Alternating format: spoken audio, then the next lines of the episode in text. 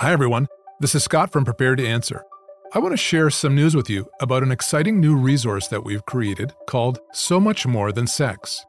It's no secret that the subject of sex is one of the biggest concerns for young Christians today. That's why we've created So Much More Than Sex for senior teens and young adults. It's a four part video series, complete with notes and discussion questions, that you can do with your young adults class, small group, or even on your own. The point of the series is to help you shift the narrative about sex away from seeing biblical teaching as little more than an outdated list of do's and don'ts, and replacing it with the overwhelmingly positive, life giving, and eternally significant vision that the Bible gives for your sexually ordered body. If you want to get in on the So Much More Than Sex series, just follow the link in the episode description. And now we turn to today's episode.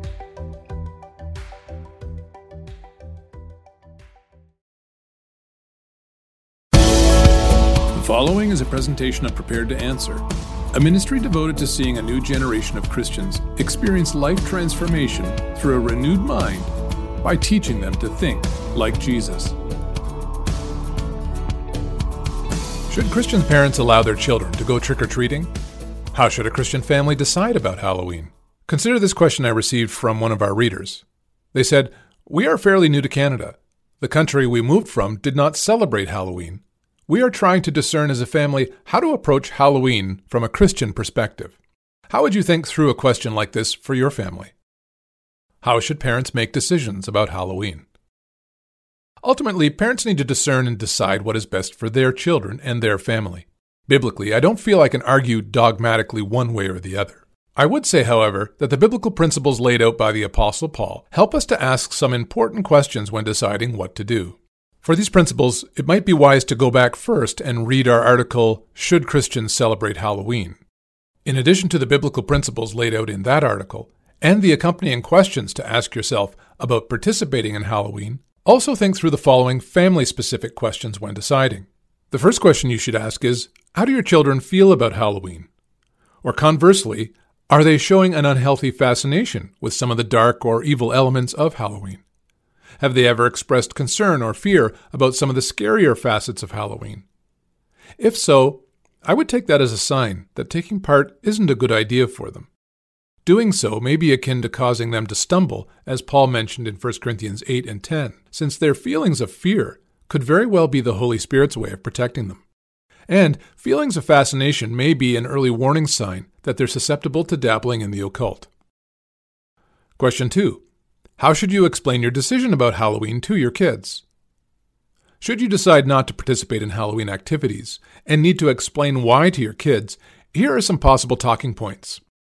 When talking to your kids, you could say, Some people see Halloween as only dressing up and trick or treating, but there are others we know who see it as a time to think about or even celebrate evil things, like talking to demons.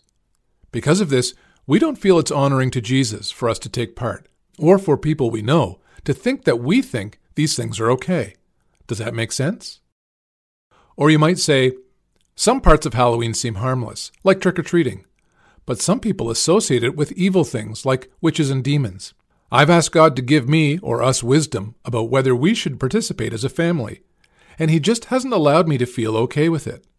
I take that as an answer from Him, and so I'm going to trust Him that this just isn't something we should take part in.